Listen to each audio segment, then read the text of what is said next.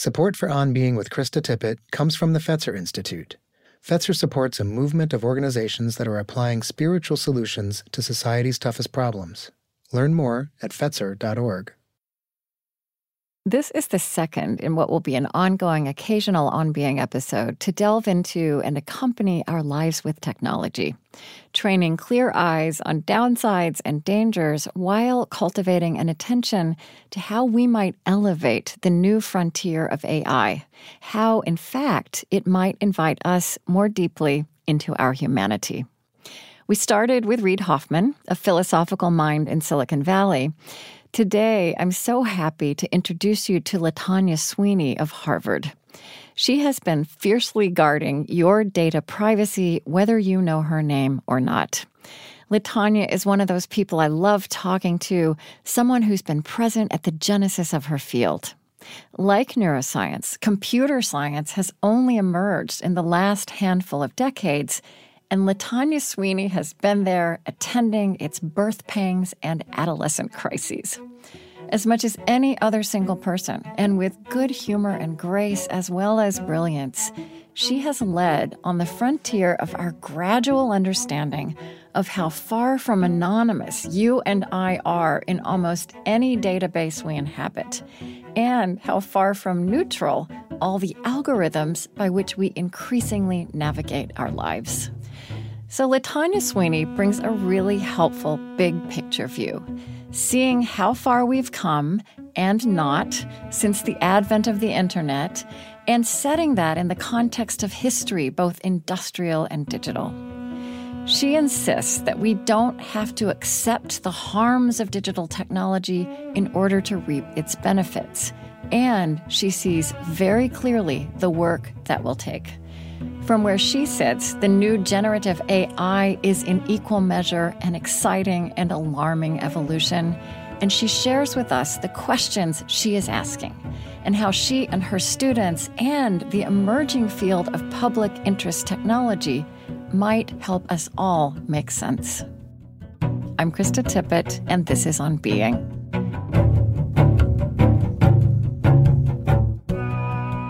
Among her many credentials, Latanya Sweeney is the Daniel Paul Professor of the Practice of Government and Technology at the Harvard Kennedy School. She's founder and director of Harvard's Public Interest Tech Lab and its Data Privacy Lab, and she's the former Chief Technology Officer at the U.S. Federal Trade Commission.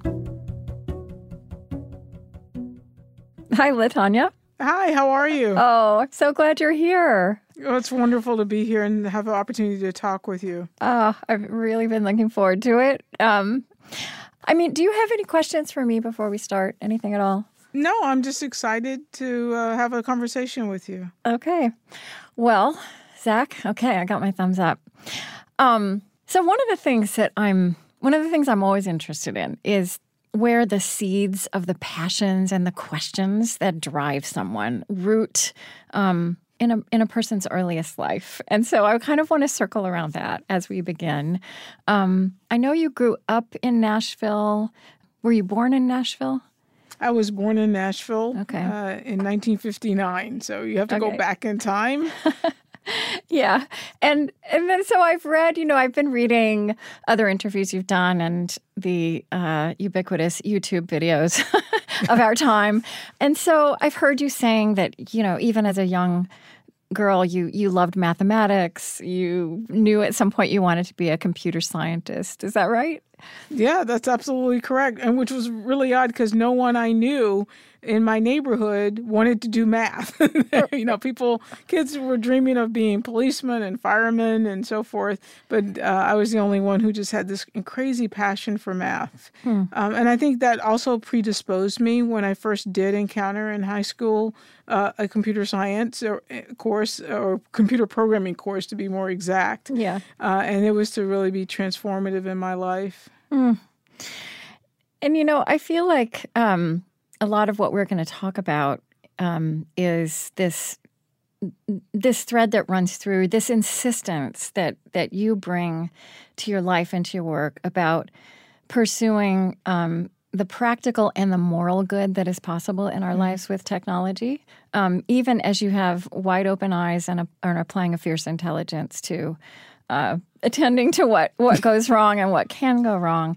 And so I'm also just really curious about if you think about how this moral compass was planted in you. I mean, was there in that background of your childhood a kind of moral or spiritual or religious formation that, however you would define that now? Yeah, you know, I also think it was drawn, it may have been part of what drew me to math in the first place. I was raised by my great grandparents. They were born in the 1899 and 1900. Oh my gosh. Uh, and I was, of course, the only person I've ever known who was raised by their great grandparents. Everyone else in my neighborhood had a mother, a father, and siblings, and and here I was, just so unusual. It was just such an unusual arrangement at the time. And and it just seemed like everything in my life was messy like that. Hmm. And I really liked the certainty of math. The idea, at least back then, in that level of mathematics, there was a right answer.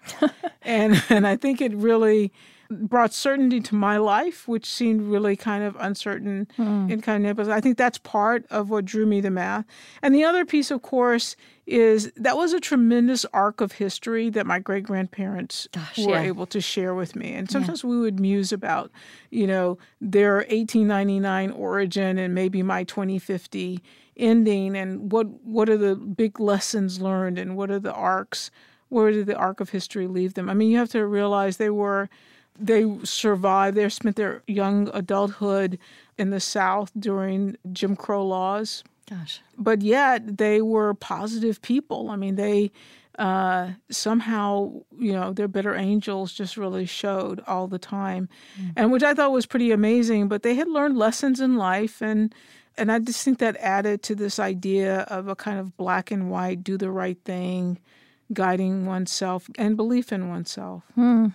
Yeah, that is that's extraordinary. Um, I mean, just to keep going here, you in 2001, so actually more than 100 years after your great grandparents were born, you became MIT's first African American woman to earn a PhD in computer science. Yeah. It's a sad state of affairs for MIT. Yeah. yeah, that, that's not a good thing. Yeah. right? That that's absolutely not a good thing. And I don't think the numbers have gotten a lot of improvement since either. And it, what's really interesting is that also has played a lot in shaping the work that I do. Uh, Being the only black or the only woman often in the room, and recognizing for the world that the technology has lots of values baked into its design, but those values pretty much come from 20 year old white guys who don't have families, right? and, they- and everyone else in society is struggling when their use case wasn't really a part of the base design Yeah. because nobody else was in the room. Yeah, and I've been thinking, I was thinking as I was getting ready to talk to you about how, so, you know, I started this show 20 years ago, but actually started piloting before that. So I like to say at the turn of the century, right? Around the same time, around the same time that you were breaking that embarrassing milestone.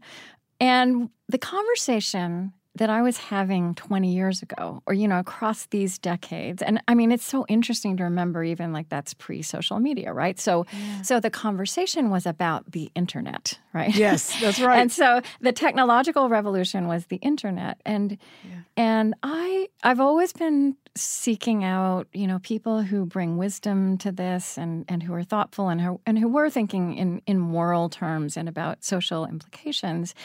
And one of the ideas that came through that really has shaped the way I've approached both kind of my life with technology and this conversation is the idea that as all encompassing and dramatic as these technologies have been and, and in how they've landed in our lives and even for those of us who are kind of in the middle of our lives right and then suddenly we're on in like a new country um, that these technologies the internet as we would say 10 or 15 years ago was is and is still in its infancy and that we remain even though it doesn't feel like this we remain the grown-ups in the room and that that it has been ours to shape these technologies to human purpose.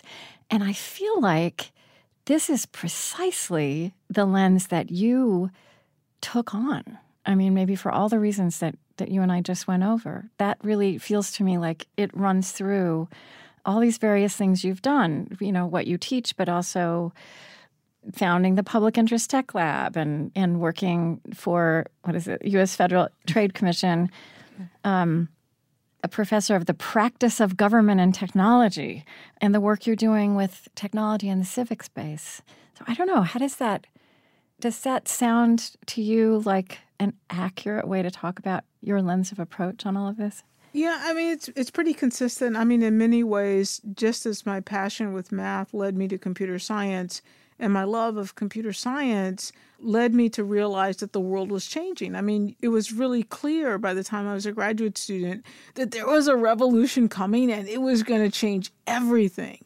Yeah. But in my uh, naiveness at the time and in, in my excitement, as a graduate student, I said, yeah, but it's going to right all of the wrongs of society. It's going to make everything right. After all, technology is doesn't see race. It doesn't see gender. It's cheap. Mm-hmm. It can e- be easily reproduced. Mm. And I just thought it was going to lead us all to a better democracy, a more perfect world. And so, in many ways, I think now, now that the decades have rolled by, my pursuit from the graduate student years on has really been the same, and that is how to make technology deliver on that promise, hmm. on that vision. You know, and just as math gave me certainty and comfort, I want society to have technology without all the harms. And that's absolutely possible because most of the harms come that we experience are arbitrary or added on, uh, and they don't have to be that way. And you know, I think that that that idealism and optimism and those rose-colored glasses that you talked about. I mean, I think that that was true of society as a whole, right? We went into this very optimistically. Um, yeah, but I think the difference was I felt like, wait a second, this guy's messing up. And meanwhile, like you're saying, mm-hmm. society says this is the best thing since apple pie. Right. right? right. Don't tell me about these problems, Latanya. We want to just keep using this shiny new thing. And I'm like, yeah, but you can use the shiny new thing, but the shiny new thing needs to behave itself. It needs yes. to be doing this or that. right. You're the grown up. right, exactly. And you know what's really funny? It, um, my first professorship was at Carnegie Mellon, and yeah. I would teach a class called Data Privacy. And students would take my class, and I would wonder why they even bothered to sign up because because they didn't believe in privacy, right? And, and in particular, what, what that meant was it wasn't that they didn't believe in privacy, they didn't believe that the technology would violate their privacy. Yeah. And they were arguing, but if privacy on Facebook was a problem, we'd all be in it together. It would be a bigger deal, they'd say. Sure. But it was literally society just in love with it. Now let's fast forward to today. Today I teach classes, the students call them the Save the World classes. Yeah. Uh, now the students, before I can even bring up privacy as one of the kinds of clashes that we talk about with technology and society, the students will bring up privacy very quickly and, and they'll even use examples from Facebook and I'll look like, what just happened? Really? Really? yeah. And, and they and then they'll go on to talk about the stealth activities they have to go undertake in order to have privacy on Facebook. And so mm. when I when I then give to them what my earlier students gave to me as questions, and I asked them what happened, they said, "Oh, that's because that was my parents' generation." and then I look and I say, "Oh my God, that's true." oh my gosh. I mean, you actually had a kind of big turning point of your own, a before and an after moment in 1997, which I guess was your version of this pivot, um, yeah. which involved meet. So where did I read that? You said um, you met an ethicist who told of a grim future where technology rules our lives. yeah. It was pretty amazing. I was a graduate student at the time at MIT, and uh, and I was sort of walking through the lounge on my way to get some coffee, and I hear this ethicist say computers are evil. Now you have to remember, as a graduate student, I'm thinking of, oh my God, this amazing world is about to unfold, and yeah. now I hear this person say computers are evil. I'm like, I got to stop and fix her thinking. like, what is she like? Doesn't she understand what mm-hmm. technology is about? And so she and I get engaged in this conversation, and it's like ten thousand foot up. I mean, and eventually we start coming down to some concrete examples, and she names one in particular. She says, Well, look at this. There's this health insurance that was given out to uh, state employees, their families, and retirees. All of their hospital records were included in this. And a copy has already been given to researchers and another copy sold to industry mm. and i said yeah but look oh my god if that's done at scale we could we could save lives sooner we could find better ways to cut costs we could come up with hypotheses about r- related to illness and disease and treatment and she says, Yeah, that's all true. She says, If the data is anonymous, that, that would be great. But if the data is not anonymous, then people could identify our judges and they could blackmail them, you mm. know. And she went on to talk about all the ways that the data could be used to sort of undercut our expectations in society. And and she literally kind of foretold the future about not just that technology, but other technologies sort of uh, breaking our social contracts. Hmm. So now, in my eagerness, I'm like, well, let me explain. I'm sure that data is just fine, I tell her. so I look at the data, and in the demographics, it has month, day, and year of birth, gender, and five digit zip code. And so so I do this quick calculation in my head. There are 365 days in a year. Let's say people live 100 years, and there were two genders in the database. If you multiply that out, that's 73,000 possible unique combinations. But I happen to know that the typical five digit zip code in Massachusetts only had about 25,000 people. Hmm. And so that meant that that data would probably be unique for most everyone in, that was there in the data.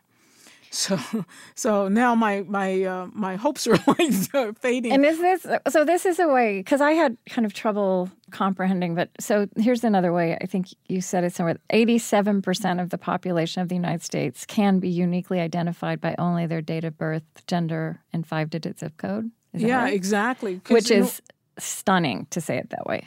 Yeah, and it was an uh, amazing situation in that particular data set. I used as an example uh, William Weld when he was the governor of Massachusetts. Mm-hmm. Only six people had his date of birth, only three of them were men, and he was the only one in his five digit zip code.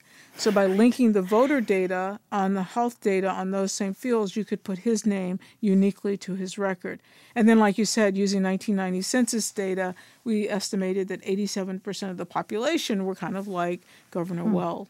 Mm. And what was pretty amazing, though, is that about a month later, I was testifying down in D.C. Yeah. And about three months to six months later, laws around the world were changing, citing that example. It's often called the Weld experiment. Right. Um, but it was about how society wasn't aware of the ways that these changes in technology would undercut our expectations for all kinds of values.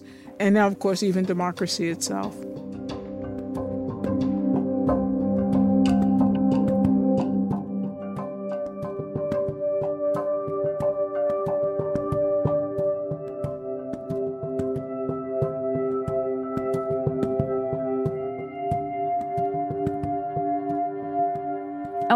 Something actually just because it's fun to read. but, but as we keep going, it's it's also um, just kicks us a little deeper into this. So this is actually this was in Scientific American.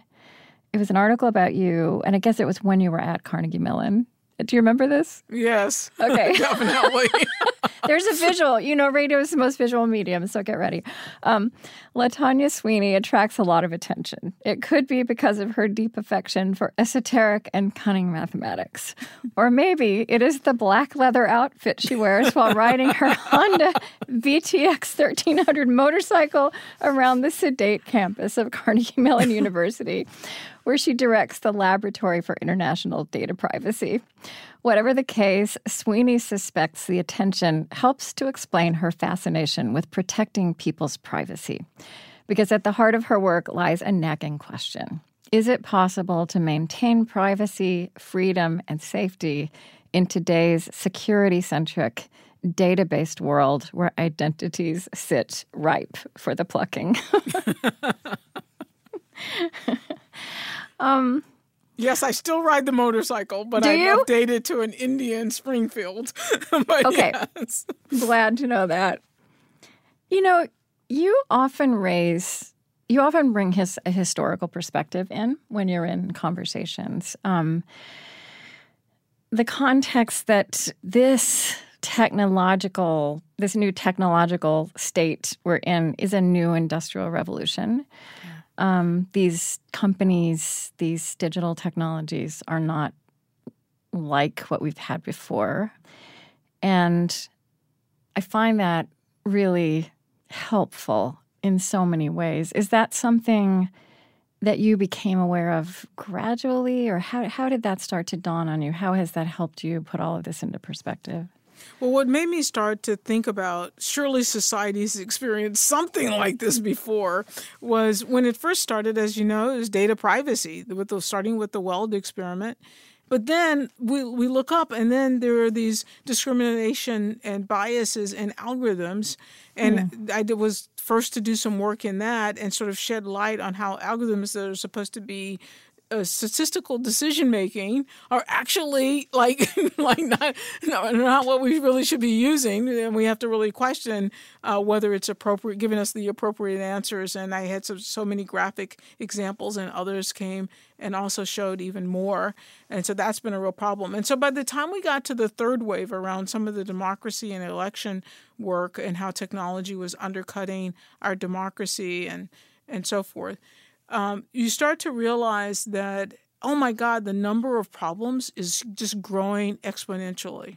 Mm-hmm. And so the question was, where else has society experienced something like this? Mm-hmm. And so as I began to look historically, I started looking first at by technology by technology, and I'm like, no, but this is bigger than that. It's bigger than a television. It's bigger than you know.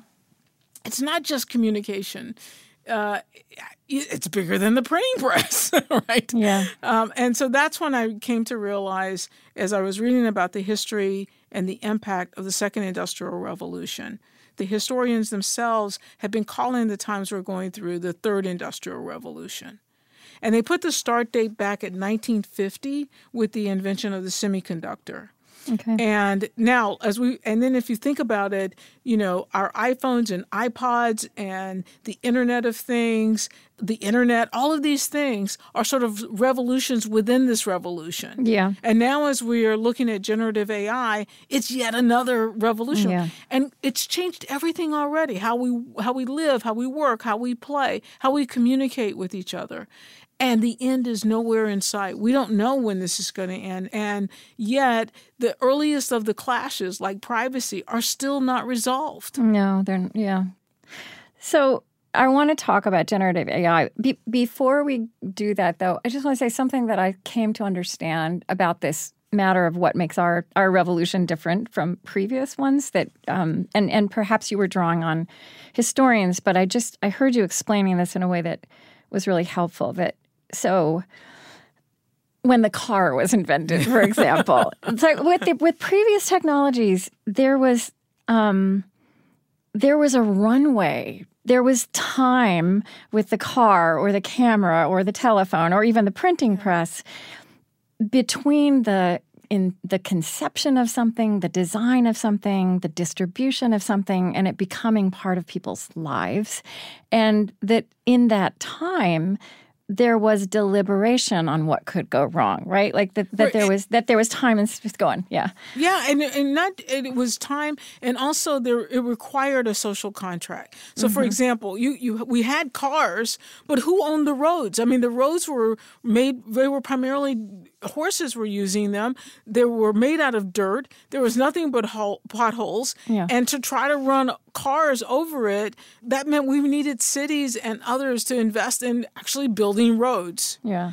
And that was a negotiation between society and the manufacturers that had to unfold. Who right. and and and what happened during that unfolding? Well, when you first would get in the car and you push the gas pedal, we don't know how fast it might go, right? Yeah. It might go slowly forward or it might just bolt as fast as it could go. And brakes, if you hit the brake, it may not work quite as you might expect, certainly not to the day's standards. Well, these things caused harms to individuals and became major lawsuits and concerns and um, and so as a result, if you know if you want paved roads, you basically have to improve the safety of the automobile. Right. And so all this was working in concert. It was this That's right. complicated process, as you say, that brought everybody in before it was launched on the world. Yeah. Yeah. Yeah. Or certainly as and, and as it was unfolding. Mm-hmm. But here where commercial adoption is the only thing that makes it that that's needed. Right. And Right. where the cost is usually a free technology or seemingly free it's not really free but seemingly not doesn't cost me out of my pocket to use google search for example Right. it makes you feel as there's no downside Right.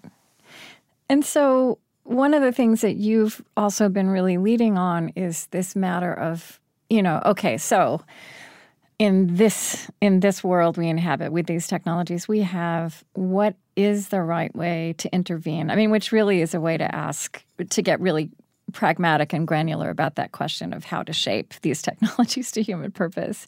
And you talk about looking for the sweet spot. Would you would you explain that? Yeah, exactly. You know, normally when some clash happens, it's usually, by the way, when the technology's gone through the life cycle all the way into the marketplace, and now the problem rears itself, and society finds itself in a take it or leave it situation. If, I, if I have to have more privacy, I have to give up some utility. If I need more utility, I can't have the privacy. And this kind of zero sum argument is so far from the truth. The truth is, most of the time it's a design issue. Either the commercialization of the product is causing the clash or an arbitrary design decision. And in those particular cases there exist these sweet spots where we can actually have all of the benefits or the ma- maximize the utility and we can do it without the harms. Um, and so my that's what we try to do in the work that I do is how do you get society and the manufacturer to move to this sweet spot And that means asking these questions and and having the solution in the design stage before um, it's out in the marketplace. Is that right? Right. So we have solutions uh, all the way through the life cycle. But during design, you can do risk assessments, you can do various kinds of impact assessments to know where are the problems and how do you go about fixing them. And usually that's the cheapest, easiest way because it's usually just incidental. Mm-hmm. But by the time a business package gets put on it, how it's going to be sustained, how it's going to make money, and then it goes into the marketplace where it gets adopted, now it's really hard. Those easier solutions, they're gone. That time is gone already. Yeah. And so now we're left into this take it or leave it, and the sweet spots are harder to get to because either we've got to have some patch or some technology Right. add on, Right. or we've going to have to live with the harms or something like that. You know, it, it feels to me like this orientation that that has developed in you to, as you say, starting with just all out enthusiasm, this is going to make everything better, and then becoming really aware of unforeseen consequences and of the need, which actually, in my mind, you know, I, I feel like it's it's a move that culturally, it's actually a a move of of adulthood, right? Understanding that life is mostly about is as much about things that go wrong or not as we plan, um, as things that go right, and that actually that's how we learn and grow. And yet we don't necessarily make those assumptions and behave that way, especially when it comes to the market. And so so now I'm just really curious about how all of these things you've done and this way you approach technology in general and our lives with technology, like how has this prepared you and shaped you now to greet this new world of generative AI? Well, I mean, I still have the same excitement uh, with all the technology. I definitely feel still the energy that I felt uh, as a graduate student. Of course, we're far more worried now because we haven't righted any of these clashes. We haven't resolved any of the big ones. Like, so for example, uh, social media, we don't have the slightest idea how to do content moderation at scale. Yeah. And we don't know, we haven't resolved how you build trust at scale. Journalism has gone through major transformations, disinformation, and so forth. Eh, What do you trust? And generative AI plays right into those fault lines, Right, into right. it. They're going to be exasperated like times 10 or times 100. And so, so we don't really have time quite on our side either. uh, it's a society we're not quite ready for. But on the other hand, generative AI is very exciting. Hmm. So I don't, I don't, I think if anybody was to hear me talk and and they walk away feeling gloom and doom, I don't have the gloom and doom. Mm-hmm. But at the same time, it is not the great panacea either.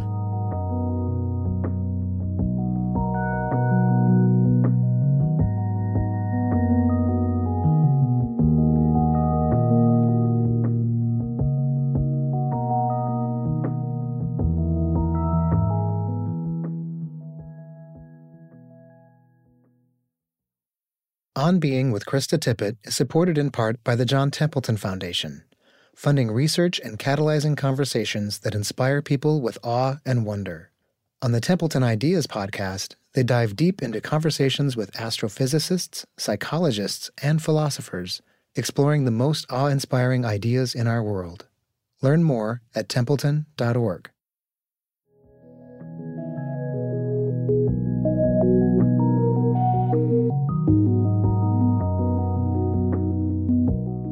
Well, let me just ask you, as somebody in this field, you know, you, you did you did use the word exciting a minute ago. I mean, what what excites you and what what surprises you about generative AI? Well, what in some ways, you know, like I said, going back to my own age of history, Yeah. I remember when spell checkers came out, right? And people were like, "Oh my God, children are going to never know how to spell again. We're all going to mm. lose that." Mm-hmm. Or when word processing came along, and people were like, "Well, what about handwriting? Nobody's going to teach it anymore." Right. And in that way, something like a Chat GPT is sort of in that same evolution. That is, I give it a prompt and it gives me a first draft. And it can be a first draft of anything a poem, a, a chapter in a book, a, a, you know, a song. Uh, I don't know. I don't. It could never do a Krista interview, but but the, the you know. So I um I'm excited in the sense that it's pushing us into another tool. Like I'll just stick to ChatGPT now because I just think it's w- generative AI is much broader than only ChatGPT, but ChatGPT has become the poster child of it. Yeah. And it's a great poster child because it's you know you can go to the website, you can try it yourself, and you can produce anything out of it, right?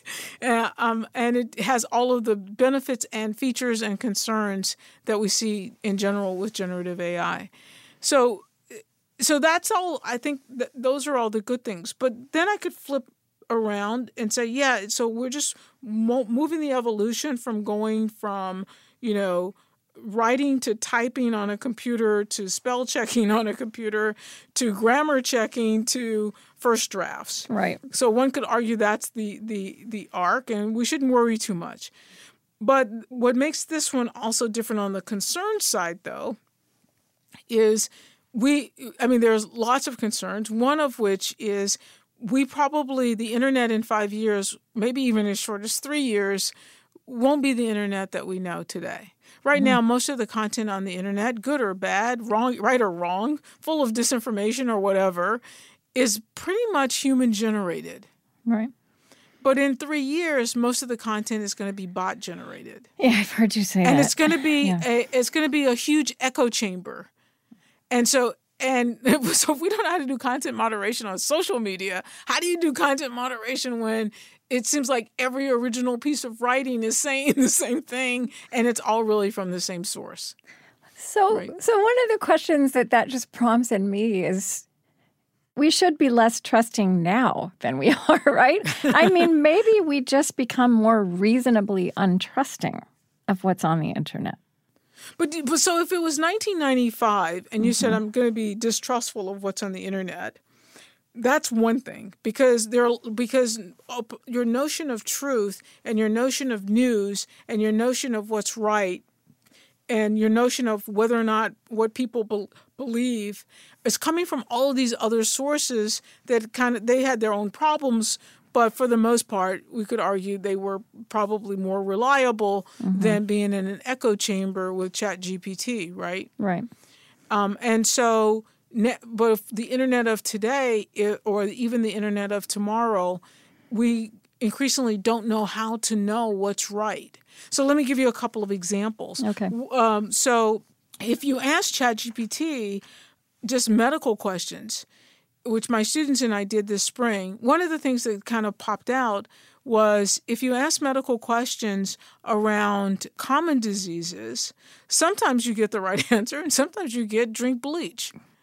And then other and if you ask it about more obscure medical problems, you get reliable content.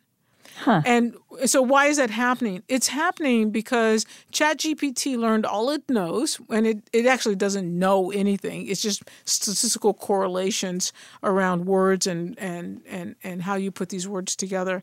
Um, it learned it on the internet. Right. And so it has all the biases of the internet. So it's mm-hmm. one of the most racist, sexist things you could imagine. It's so racist and sexist, they actually write a program to interface between ChatGPT and the world. right. The, And- the companies write that in interface. yeah, yeah. So that so that certain things won't come out, like you know, Mm-hmm. uh, but there, but it's not perfect because we don't know how to do moderation at scale. As you said a minute ago. right.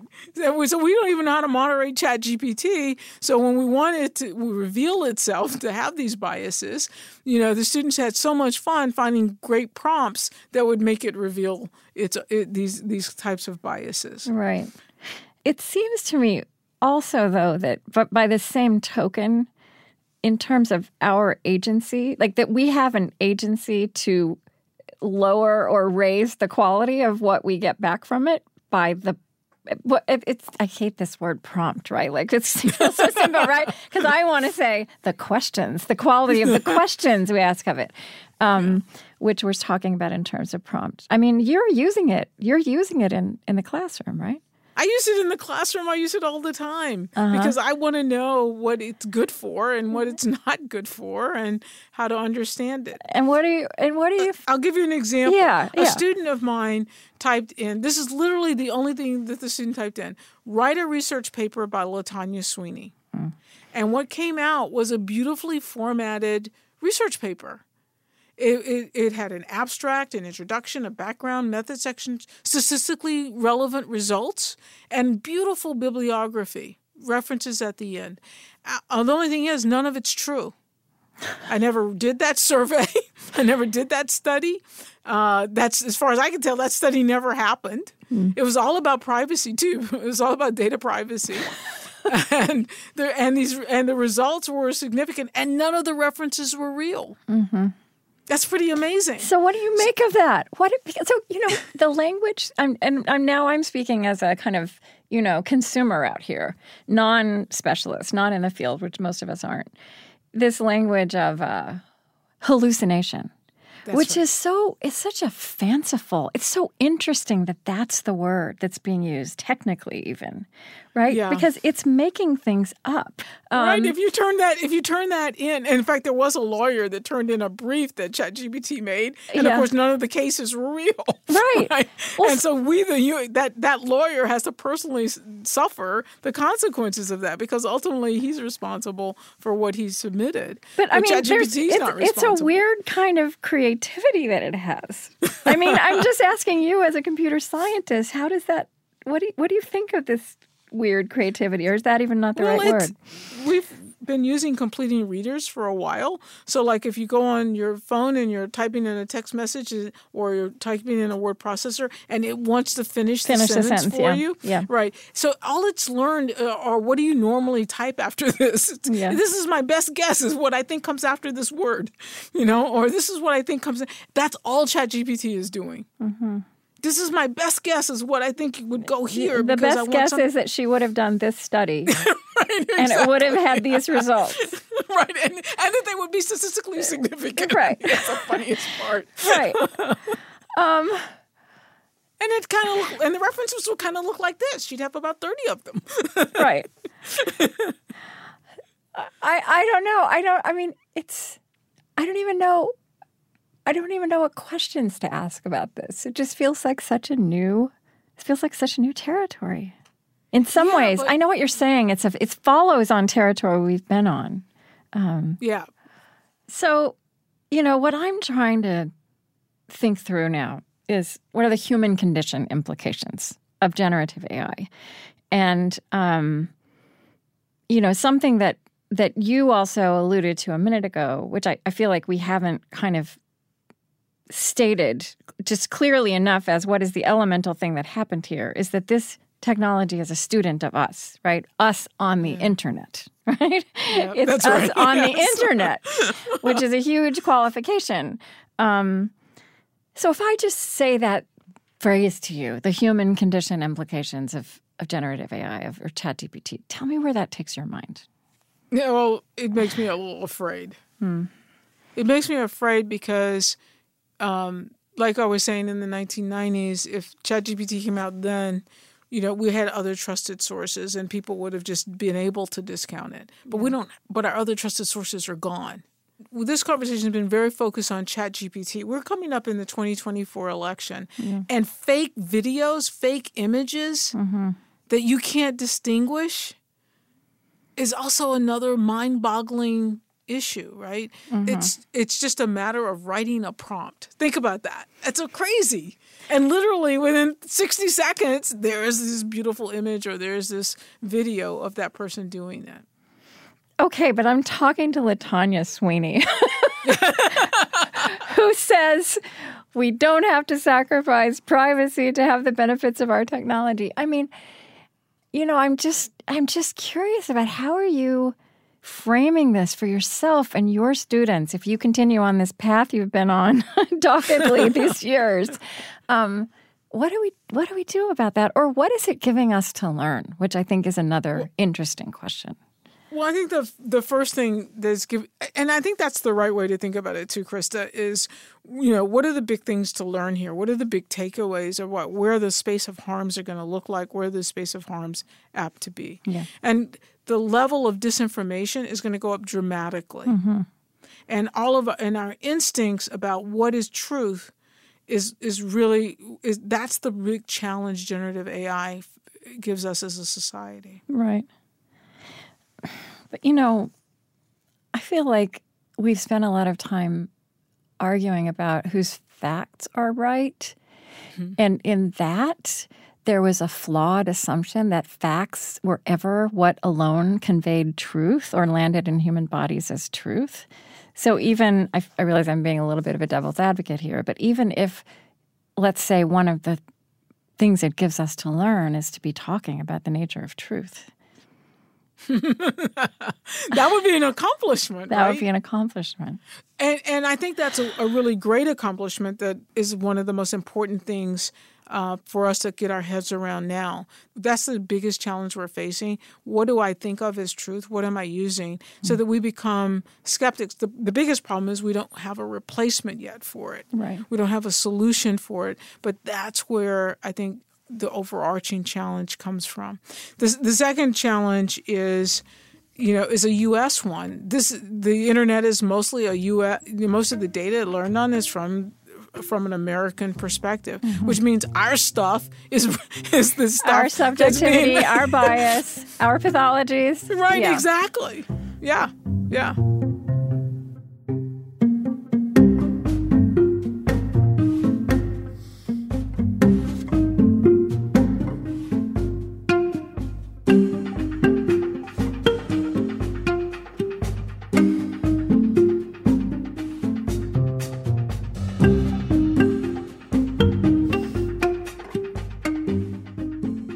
One implication of this that that it weans many of us off the internet? Right? I No. mean, no. I don't. Well, or let's say it differently. Okay. What's maybe the internet is just become going to be a new kind. Maybe we're going to find a new thing mm-hmm. because you know our need for a north star around truth it is just fundamental Doesn't to a democracy. Yeah. Right. We can't really survive if all of us come to a table with completely different belief systems Mm-hmm. and not even be able to find a common fact that we agree on. like Mm-hmm. Right. um, you know, so we're going to have to navigate our society through to that, and that's going to take some unpacking to figure out what this means and how and and and how we get there. Um, but I think that's the biggest challenge of generative AI is how do we build trust at scale? But if you think about those previous worlds we talked about, I mean, yes, they had time, you know, the printing press or the car or the telephone or whatever. It was a much longer span of time getting disseminated. But but it was transformative, right? It, there was incredible upheaval. And that is that is also true for our age. Um, And well, you know, you know what I would also liken it to electricity. So when electricity, like cars, had to be negotiated, that is, somebody had to run these power lines, somebody had to have generators, and that required some negotiation. But you know, people's houses burned down, and people would mm-hmm. plug things in, and you plug it in, it would blow up in your hand. All, all of this stuff had Okay, you're be not making things better, but okay. well, I didn't, you know, yeah.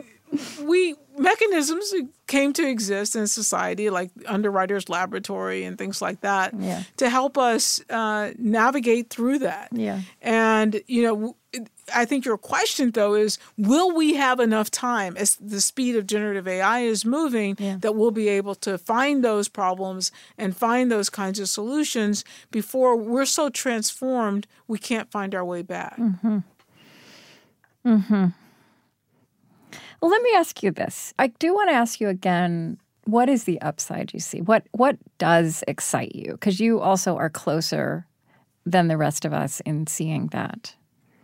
I think, on the other hand, the ability to express ourselves is is certainly enhanced. Hmm. I have a 15 year old son. Yeah. He has an idea for a card game. I don't know if you know about Magic the Gathering, but one of the things about Magic the Gathering is they have these. They're kind of a trading card, but you play them also, hmm. and and they have a lot of strategy in how you play them. But on the card, they have these beautiful images that artists have generated. So he decided that he had an alternative game he wanted to design around a chess theme, and but he can't do that art and he doesn't know artists that would give him art that he could use like a blazing queen or a bishop threatening a knight and stuff like that. So he finds generative ai he types in a few prompts and voila these amazing images come out right? And then and then you know using standard word processing with different color fonts and so forth he writes or draws a really impressive looking cards. And he does this 80 times and he did that within a month that's amazing right, Right, right. all of a sudden we have a way of expressing our creativity that we never had before i had a colleague who literally wrote a book in seven days Oh my gosh. now, I've been tortured and tortured myself and tortured my family for years trying to get this book done. Yeah. and he wrote a book in seven days. That's crazy. With ChatGPT as a companion, yeah, as with a helper. ChatGPT. That's right. I mean, what's clear is, especially again, I really like this historical perspective. We are the generation in the middle of the mess, right? Like we're Right. we're the generation right at the outset where we can see so clearly what is being undone Yep. and we can see the dangers because this thing is accelerated in its development. And we've seen a few cycles. Mm-hmm. We've seen a few cycles. We're wary in a way we weren't wary yeah. with Facebook in the beginning. But but you know, until we can really get our head around how do we de- deploy an army of public interest technologists, Yeah. we're not going to be able to get completely in front of it. No. You do say that there is a field emerging of public Yeah. interest technologists. I mean, that's not a phrase most people have heard, you know? Yeah, Right? And it doesn't really flow off the tongue that easily. No, no, but it's it's comforting when it does.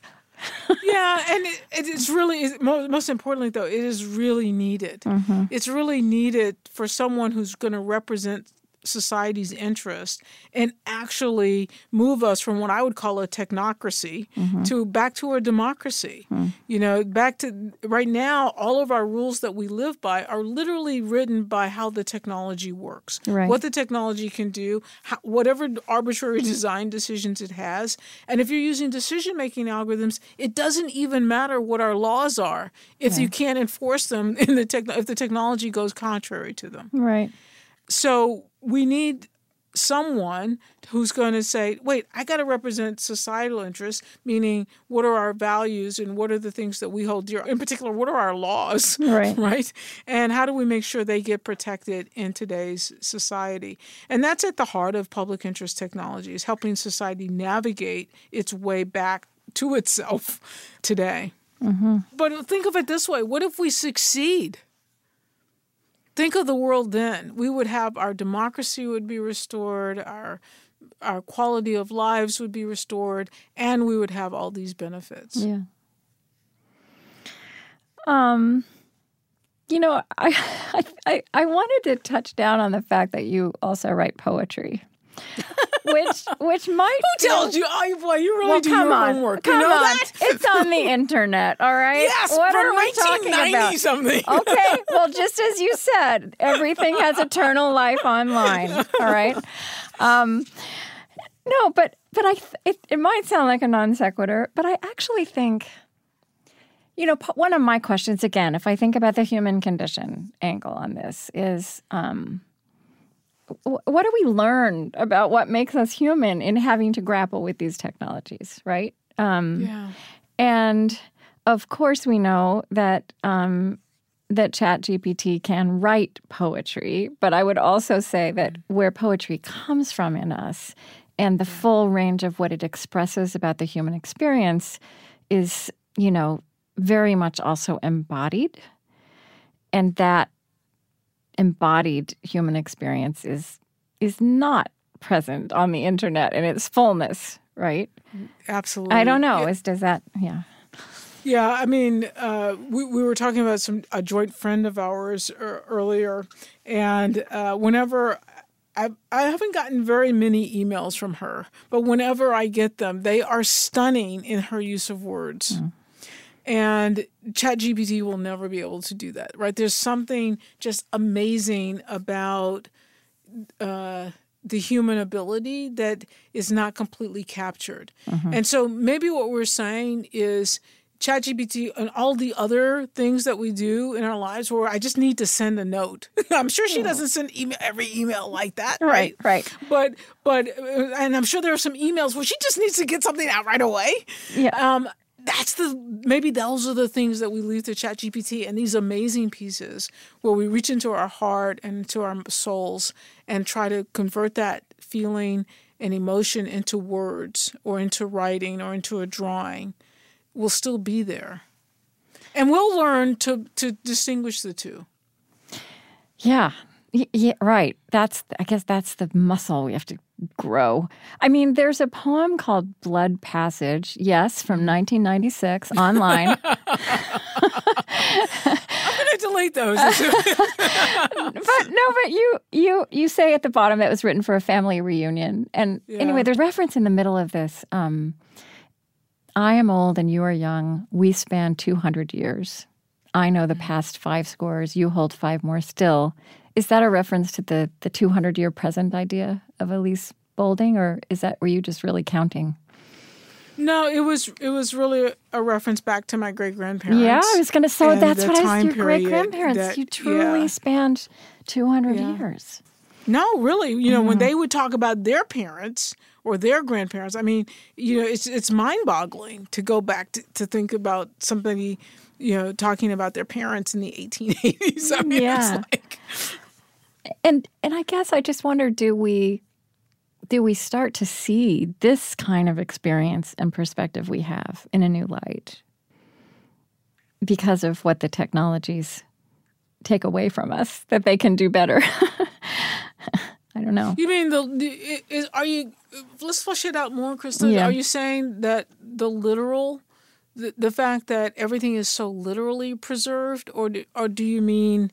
No, I just mean more again having this embodied experience of 200 years. You can't you can write about that, but you can't feel it. All right. I mean, we we yeah, have this in our bodies and you you put it in you put some words on a page that that express it. Now, hallucinate as it might, it's not likely to bring those connections together. All right. And I think that's what you're after. That Mm-hmm. that it's going to hallucinate. The things that are said ninety percent of the time, it's going to say it. Right. It's going to hallucinate Yeah, to connect so to the one ninety percent to another ninety percent. Right. Right. Uh-huh. But it's it's the unusual pieces that hold the idea. Mm-hmm. That's not going to really happen. It might happen once in a while, but it's not going to happen regularly. Right. Mm-hmm. I mean, if you think about the notion of intelligence, I mean, one thing I think I'm still remembering the days when when in when I was working in a in a big media organization and and the internet came along and there was the new media department and then at some point that became a completely ridiculous phrase because mm-hmm. the new media was media and all the old media had to had to convert to it. it gone. You know, and so I'm so curious about this language of artificial intelligence is clunky and I'm sure it's placeholder now.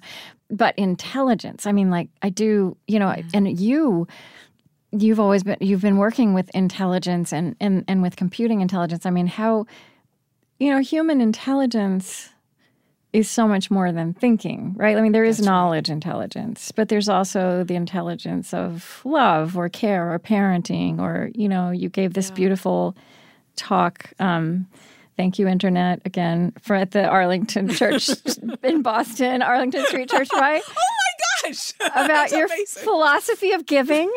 Right? Like that's yes. right. It's but that's yeah. the kind of intelligence that is different from thinking intelligence or civic, right? Yeah. You, you, know, you and I yeah. both love that language of the civic, and civic intelligence is also different from private individual. Um, and, well, I don't think anyone is going. I mean, maybe there are a few people out there who who might try to claim something like a Chat GPT has intelligence. But if we go back over the arc of time in this in the work of artificial intelligence, um, the artificial is more bigger than the word intelligence. Well, that's so interesting. That's an interesting thing to think about. Yeah. What do you think now? I mean, how would you answer? How would you just start to answer that question now? What is artificial intelligence? You know, the the truth is, back in the day, what AI really was was the pursuit of building a human. Yeah, it was literally right. it was no different than mm. artist, you know, in Grecian urns where you're just trying to mm. represent an image of man or an image of your time. You know, w- humans have always been tried to find ways to express their intelligence and to make likenesses of themselves. Yeah. And in that way, that's really when I was a graduate student, AI was at the heart of AI, what drove us. But uh, you know, but today, what is AI? Yeah, uh, is none of that, right? It's just like you said. It's just a statistical correlation of the internet, right? Or a statistical correlation of images. Mm-hmm. You know, I mean, it's got some fine tuning algorithms. I don't want to take away from uh, the great work of a lot of computer scientists recently. I just don't. I don't want to take that away. Yeah. But I'm. But I'm in at a ten thousand foot picture. This is what it looks like. But I, I still I think it's really helpful to hear somebody like just define that because I feel like that that fact is not it's hard to comp it's hard for kind of ordinary people out here for us to just see you know some some of the things that are actually simple not simple but you know straightforward about it what it is. Mm. yeah. Um okay well let me just i think i want to ask just you know following on that just as we wind down so let me just ask the question this way. You know with this life you've led with this intelligence and knowledge base that is, your, is yours, you know, your engagement with our technologies. Um, you know, wh- what do you keep learning? What are you learning now about what it means to be human? Oh my God, that would definitely be. Uh, I, I take so much hope for tomorrow you know, I, uh, I have the luxury of living and working with these 20 year olds who are just amazing. They're just mm. they're just amazing, and the society that we're passing over to them, I'm I have to apologize to them on a regular basis. Mm. I'm sorry about this, but, it is what it is. Yeah. Um, and they're eager, um, and they're open. Their eyes are open wide to see the world as it is mm. and what they're inheriting and what they need to take on. So I, I do have a lot of hope in the future. I, I think that's also particularly a human trait. Yeah. That hope is what you possess, and that that itself is an expression, it's a manifestation of the thing you're. I'm asking you to give some definition to. Yeah.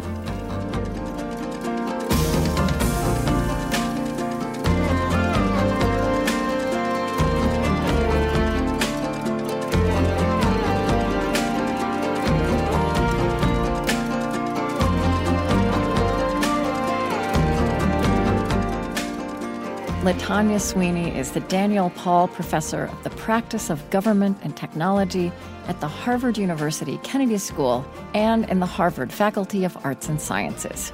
She is founder and director of the Public Interest Tech Lab at Harvard and also founder and director of the Data Privacy Lab there. And she is former Chief Technology Officer of the U.S. Federal Trade Commission.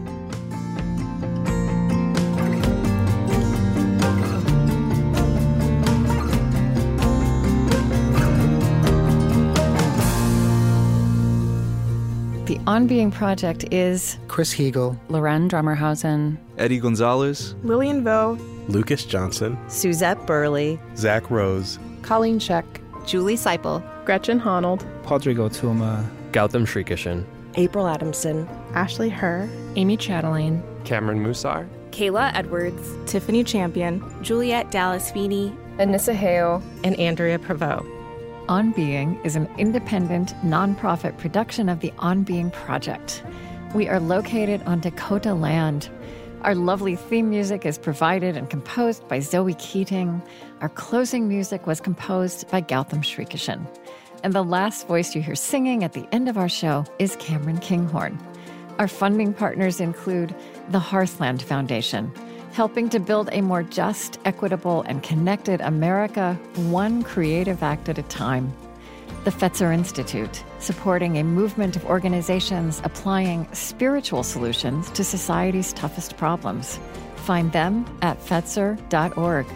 Kalliopeia Foundation, dedicated to cultivating the connections between ecology, culture, and spirituality, supporting initiatives and organizations that uphold sacred relationships with the living earth. Learn more at kalliopeia.org. The Osprey Foundation, a catalyst for empowered, healthy, and fulfilled lives.